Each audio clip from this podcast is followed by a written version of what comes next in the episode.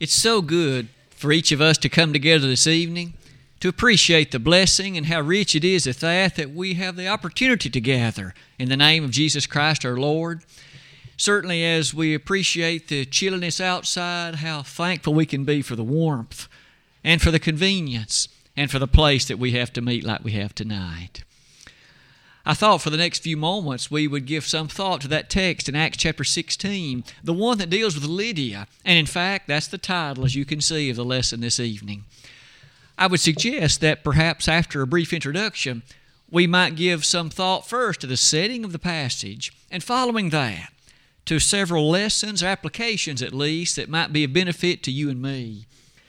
Let's begin with some of these remarks as we study the Bible, isn't it still a fascinating thing that in the ancient past there were some people who lived and the Holy Spirit saw fit to preserve forever the record of those people?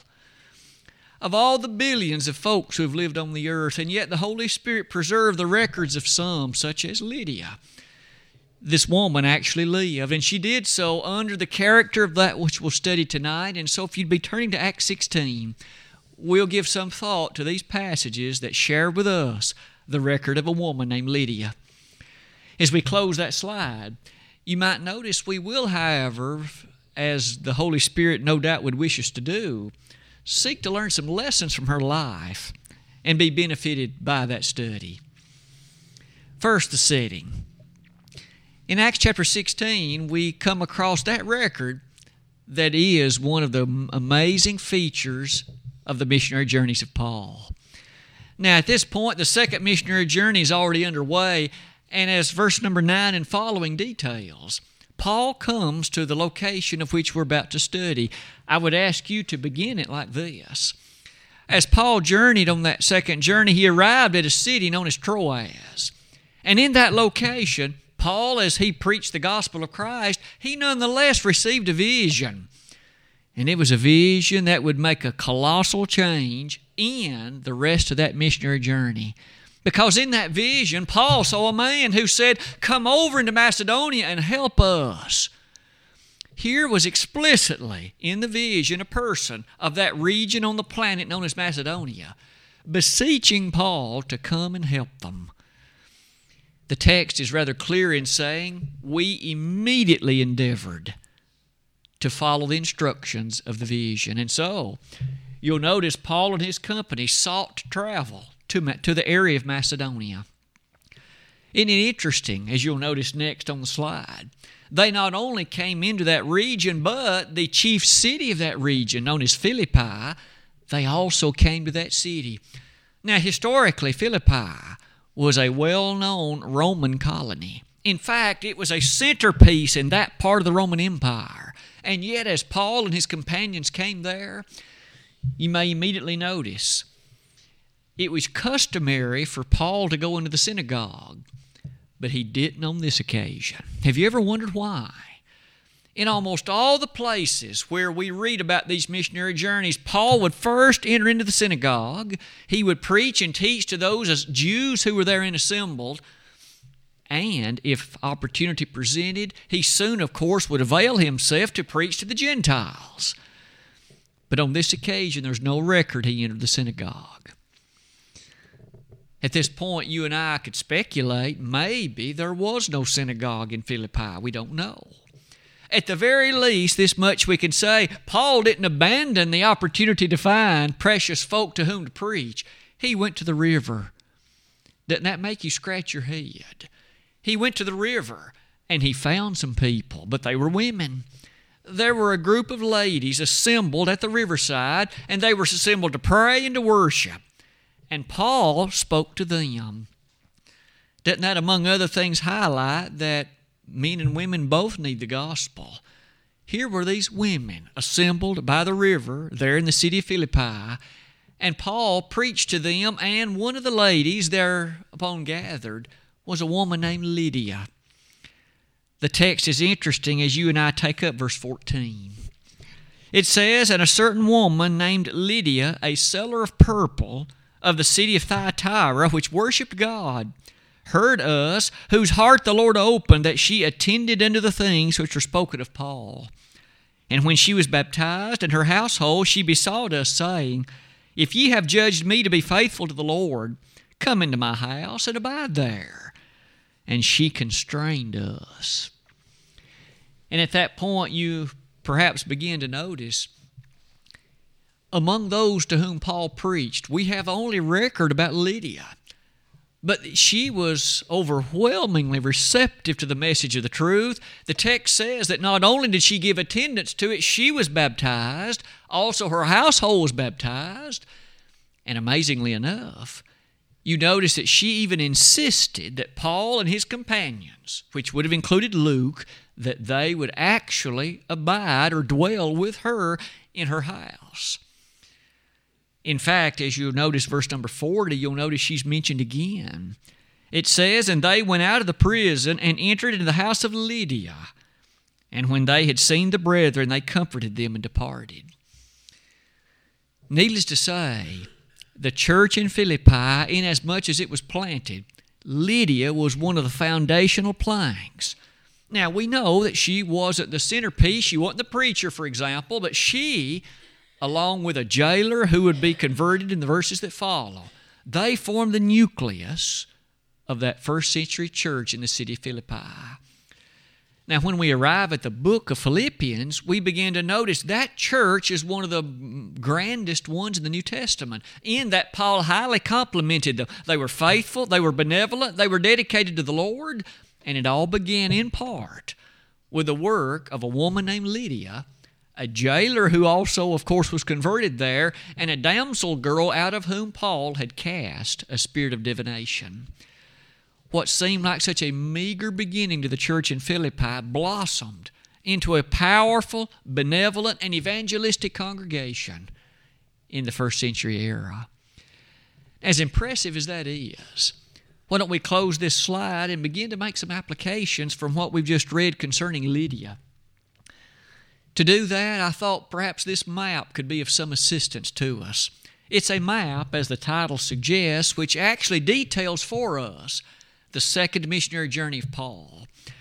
As you trace it from the city of Antioch, which is about the middle of the map on the far right, that's where the sponsoring congregation was, and that's where the journey began. Paul traveled northward and, and westward passing through Derbe, Lystra, and Iconium, which was, of course, Asia Minor's contribution, made his way to Troas. And it's at Troas he received that vision. Come over to Macedonia and help us. And you notice he proceeded immediately to those cities up to the far left on that map, one of which was Philippi. And it's there where Lydia was. And it's there where these other things of which we've just noted. As you can see, that missionary journey had a lot more to take place, but those other cities at least won't be a part of our study tonight. Point number one. You and I, though we may not have appreciated it first, this was a rather monumental occurrence in the Bible. For the first time in all of recorded history, the gospel had made its way to European soil. Remember, all the chapters prior to this one had been centered in Asia. Jerusalem was in Asia, Antioch was in Asia, Samaria was in Asia, and all of them had been the centerpieces. And yet, for the first time on the second missionary journey, the gospel came to that continent that you and I call Europe, because Philippi was in Europe. Maybe you and I can use this to then at least ponder about this lesson. What was it that the continent of Europe most needed? Was it more military armament? Was it greater educational strength? Was it a stronger economy? What Europe needed, the thing asked for in that Macedonian call Paul, come over and help us, bring us the gospel. What Europe most needed was still what every state, what every nation, what every people still need most. It's the message of truth. It's the gospel of our Lord and Savior Jesus Christ. What Europe most needed was this. Aren't you also a bit impressed that as that was called upon, notice some of those verses at the bottom.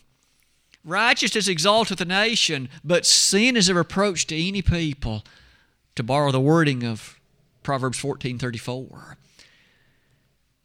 the continent of Europe.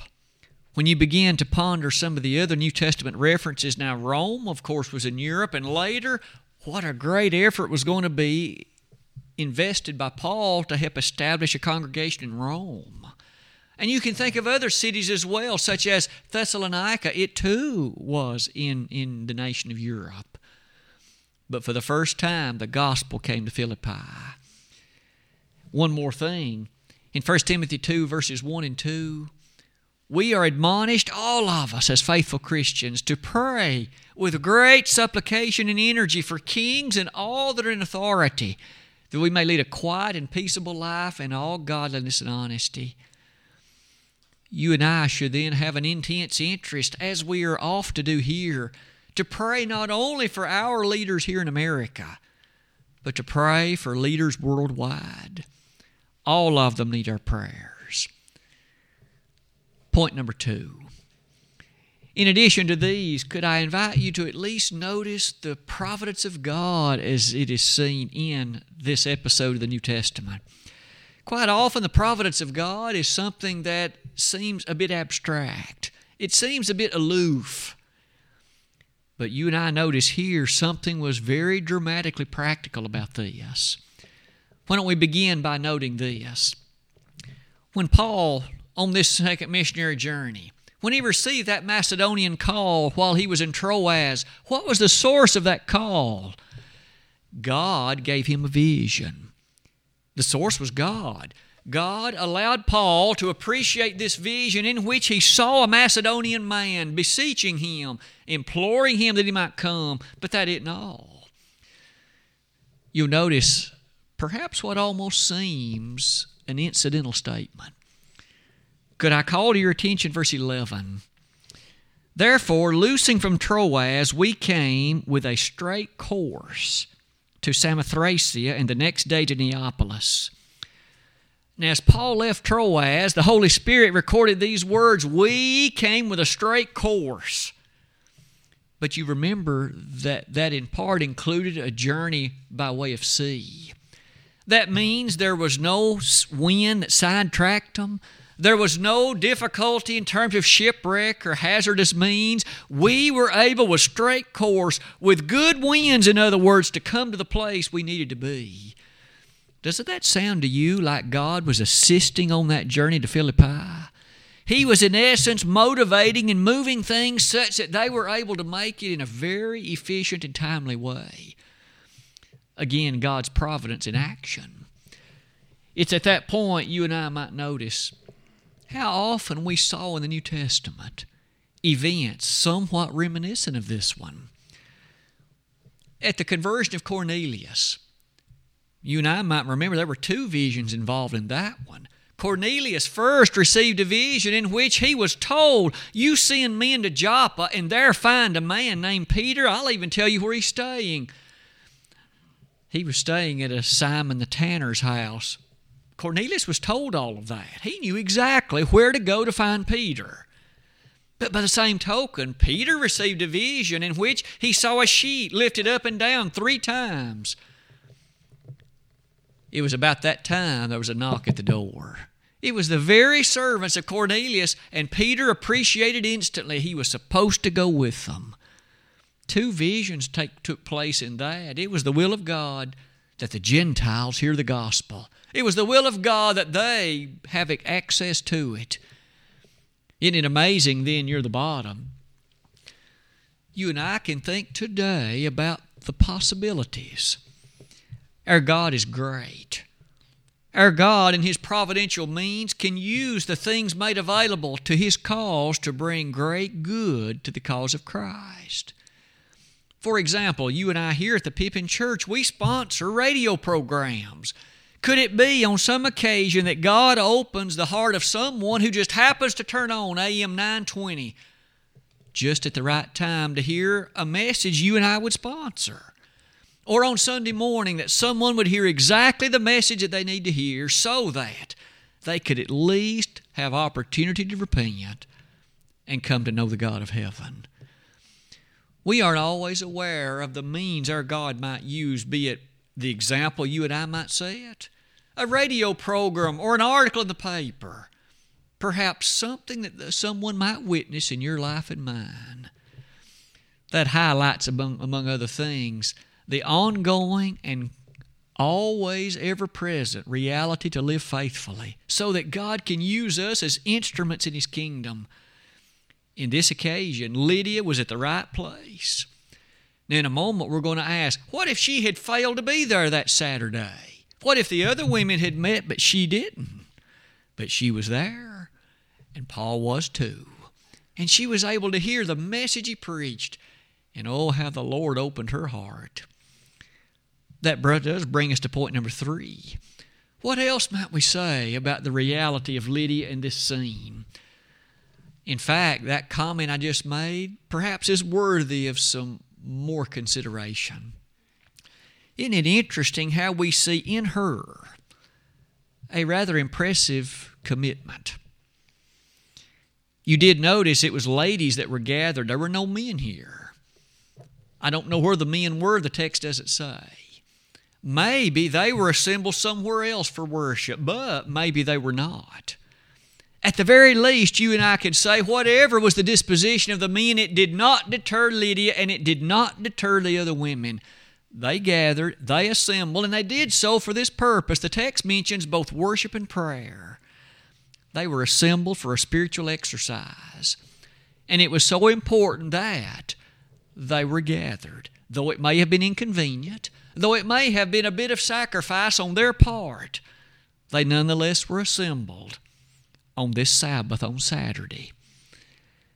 You might appreciate furthermore, one other thing is said about her in verse number 14. It says that she was of the city of Thyatira. Now, be aware, Thyatira was 300 miles from Philippi. That's a long way. At some point in the past, it would seem she had moved from Thyatira to Philippi. But now, while here she was invested in the work of truth, she was invested in that which she understood to be right. She was pursuing those things characteristic of service beneath something besides the law of Christ. But yet she was faithful in that service. Maybe one final thing and that would be this Doesn't that beg a question of you and me? Would you and I be that faithful? if someone visits our house, or perhaps we're on vacation, even while away, or do we still put the Lord first? When you and I go on vacation, do we make sure above all things else to find a congregation of the Lord's people there in that vicinity and make sure to gather with the saints on those locations? It would seem that at some point in the past, Lydia had moved again from Thyatira to Philippi, and she had maintained a degree of faithfulness and commitment to the Lord? That's a rather simple question that does challenge you and me. Would we have been like her in that regard? What about point number four? Doesn't it highlight something also about the nature of this woman in that notice what her occupation was? The text says she was a seller of purple. Immediately, you and I notice purple was that clothing worn by those that were wealthy.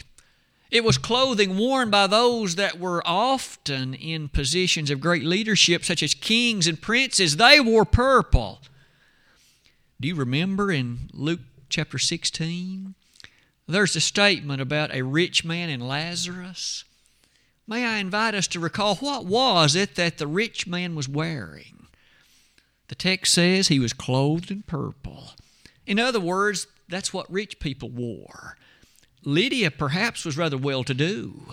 She worked in a particular profession that served those that were wealthy, and maybe she had been advantaged much by it. That still didn't stop her, though, from gathering on Saturday with those that she perceived to be right and worshiping. May you and I never allow wealth, however much God allows us to have, to come between us and God. Money is a fine thing as long as it's used rightly. Abraham was a rich man, Genesis chapter 18. In fact, so wealthy was he, he had 318 servants that he, in fact, utilized to assist him in recapturing Lot. But again, he was wealthy. The danger comes when we allow those riches to be our God, when we serve them instead of the God of heaven who gave them to us.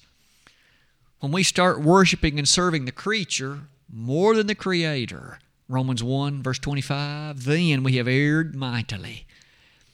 Lydia, though a seller of purple she was, she was nonetheless one whose heart apparently was in a direct and fertile way to be open for God. At that point, might we note this point? One other thing about this, didn't you notice? When she was converted, Paul didn't tell her she had to stop her stop working.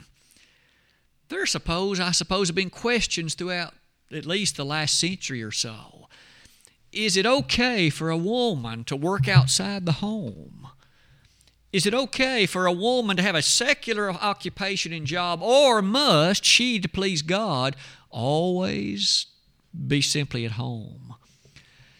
Be impressed. Lydia was a seller of purple. She worked outside the home, and Paul didn't tell her she had to stop that. The lesson seems to easily be this it's not wrong for a woman to work outside the home, so long as, of course, the duties God has given her with respect to the home are taken care of. She is, of course, told to be keeper at home, Titus 2, verse 4, and she's told to guide the house. As long as a woman does that, and she is also able to successfully maintain a job outside the home, there isn't anything wrong with that. And Lydia, again, is an example of that very matter. That study perhaps leads us to another point. On this next slide, might I invite you to note this one. I suppose the single avenue, the single part of this whole episode that has been the source of the most controversy is the one that I thought you and I should consider as well. Let me read it again in verse number 14. And a certain woman named Lydia, a seller of purple, of the city of Thyatira, which worshipped God, heard us, whose heart the Lord opened, that she attended unto those things which were spoken of Paul. And you noticed it with me as I read it. It says, whose heart the Lord opened. Does that teach then that the Holy Spirit must work specifically and directly on a person's heart, opening it, if you please, in order for them to receive the Word of God. In other words, is, is there a direct measure of the Holy Spirit required in order for a person to understand the Bible? Those who are Pentecostal and those who fall into that line of thinking will often use a verse like this one and say, well, there's the proof. Nobody can understand the Bible, so they say, or in fact receive the word of salvation except God opens the person's heart in a special and direct way. That's not true. That isn't true at all. In fact, let us use this very passage to help highlight what was it that took place. You noticed it as I read it, but may I invite you to consider it again? It says in verse 14, which worshiped God heard us. What is it Lydia did? She heard something. She heard the gospel of Christ. She heard the very message of truth that emanated from the lips of Paul. She heard the gospel preached. And there was no miraculous, direct, special measure, if you please, of the Holy Spirit. She heard what was taught and she attended to it. That's also in the next verse, in this verse and the next one. It says particularly, whose heart the Lord opened, that she attended unto the things which were spoken. All we have in that passage is a man preaching, and she listened to what he said, and she responded in faith to it. There's no special direct measure of the Holy Spirit. In fact, if there were, that's a violation of other passages of the New Testament. I've listed some of them for your consideration. In Romans 2, verse 11, we have this explicit statement God is no respecter of persons. Now, may we be so brief as to say, if the Lord in some special, direct way opened the heart of Lydia but didn't open the hearts of the others, He showed respect to Lydia. And he violated the very passage used to describe him in Romans 2:11 in this very book known as the book of Acts, in chapter 10, verses 34 and 35, another passage that joins in the chorus of this discussion. There, as Peter preached to Cornelius and those gathered, he said, Of a truth I perceive God is no respecter of persons, but in every nation he that heareth God and worketh righteousness is accepted of him. There's no direct measure there. But in every nation, no matter where, what nation, what language they speak, a person who hears what's taught and responds in faith, they're the ones pleasing to God. It is in that regard, may I invite you to notice 1 Corinthians 1.21. In that opening stanza of the 1 Corinthian letter, Paul, as he directed those words to that church in Corinth, it was to them that he said, through the foolishness of preaching, God saves those that believe. So, what is it that does it? Did he say it's through direct measure of the Holy Spirit? No. He said through preaching.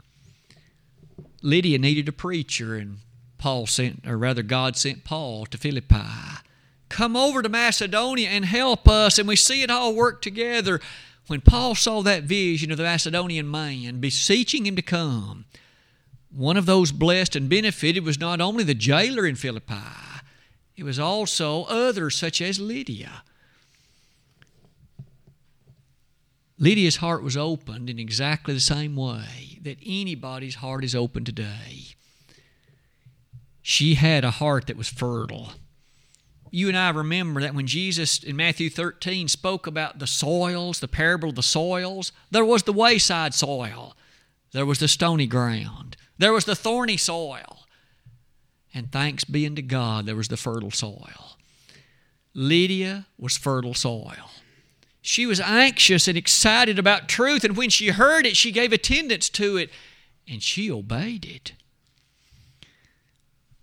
May God send to you and me folks in our lives that have fertile soil, so that when we talk to them, speak to them, preach to them, when we share the message of truth with them, that they wouldn't just defensively ignore it, but they would have a heart that they'd be interested to study with us. A heart that they might receive an invitation to come and be a part of one of our worship services. Lydia had that kind of heart. The text says again in verse number 14, she attended unto the things which were spoken. What Paul preached, she soaked it up and she attended to it. She obeyed it. It might well be that takes us to part number six. Point number six. In verse number 15, something is noted about her influence, and might we begin it like this? It says, when she was baptized. Now, the fact she was assembling on Saturday suggests again that she was not worshiping in any way characteristic of the New Testament church. For Christians worship on the first day of the week, not Saturday. And yet she was gathered apparently in the way she deemed to be right, but her heart was open to truth. And when she heard it, she immediately gave attendance to it. The text says, when she was baptized. One of the things Paul must have preached was baptism. One of the things in the message that Paul taught had to include baptism. It says, when she was baptized and her household. That leads us to additional questions. Were these other members of her household also gathered there, or did she have to go back home and get them? We don't know. The text doesn't say. But this part seems clear enough. Lydia was influential enough over the other members of her household that when she obeyed the gospel, that example prompted them to consider it as well, and they too were baptized. Now, notice infants weren't baptized. There are some who like to use this and say, so babies out of Lydia's house were baptized. The text doesn't say that, it says her household. Maybe she had servants. Maybe she was wealthy enough to have slaves in essence, and maybe due to her influence, they were baptized upon hearing the gospel and obeying it. It may also be that perhaps she had kinfolk, family that were living in her household. Perhaps it refers to them. whatever should be concluded is this she was influential enough in the members of her household that they respected her. And when she obeyed the gospel, her influence led them to consider it, and they chose to do the same. Would you and I be that influential? Would folks we know at work, do you carry enough weight due to your lifestyle and the same for me that others, when they give consideration, that they respect what you and I stand for? That's a lofty question, isn't it? And it's a question that's worthy of some serious reflection. Do you and I have a knowledge of the Bible sufficient to where, maybe at work, have you ever been in a position where others are having a conversation? And something about the Bible comes up and they say, let's go ask so and so. He or she knows the Bible. Always take that as a compliment if that happens. They respect your knowledge of and your understanding of and your givenness to the Bible sufficiently that they will come to you with a Bible question.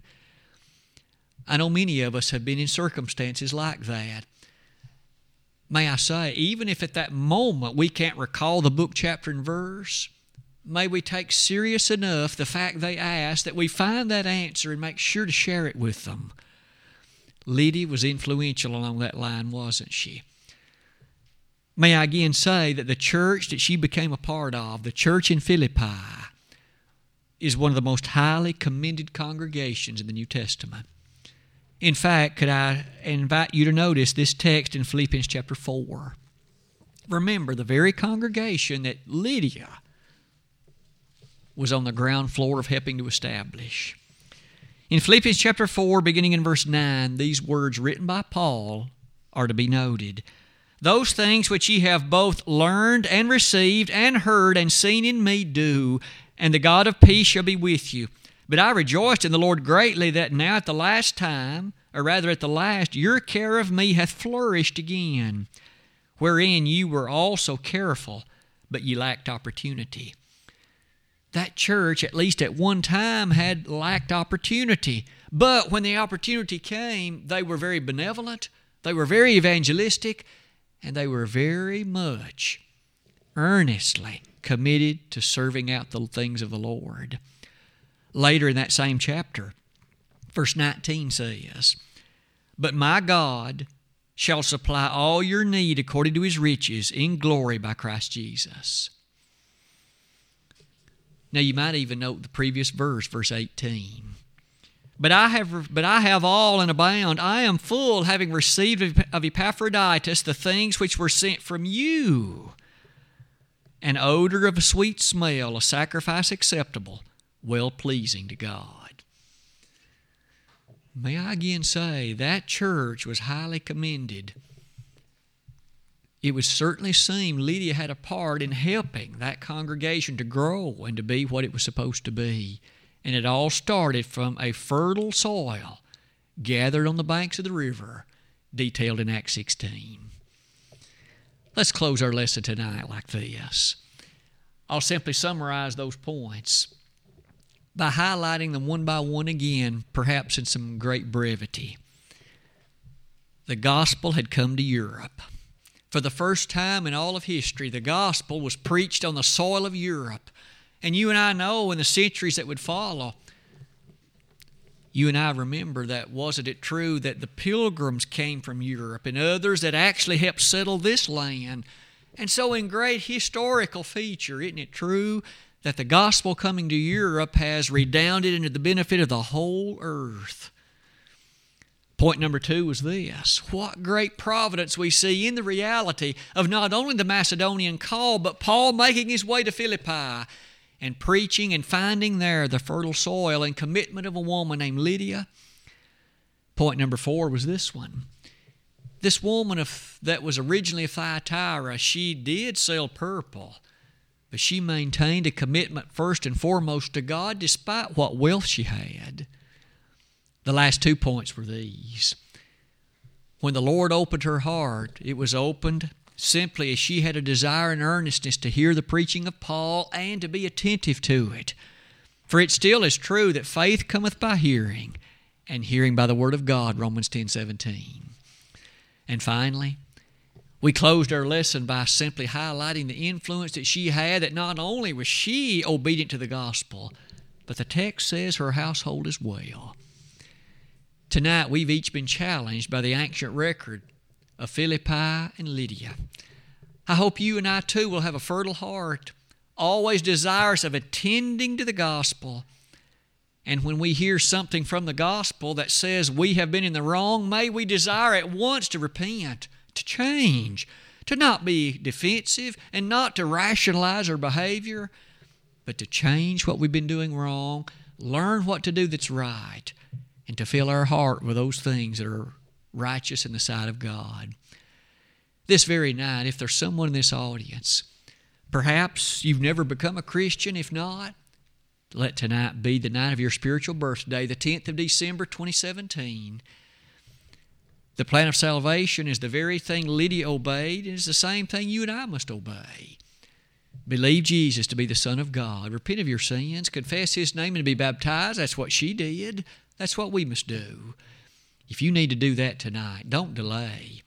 But if you have done that, and you have at least for a while known the faithfulness and the joy of service in the kingdom, but perhaps at this moment tonight, that doesn't describe you. Your heart hasn't been open to the gospel lately. Maybe it's been filled with things that the devil is putting there. And if so, you need to make a U turn. Don't continue traveling that roadway. Come back to the Savior who died for you. He's beckoning you, He's calling you. Just like Paul received the Macedonian call, you and I have the gospel call, 2 Thessalonians 2.14. God is calling you.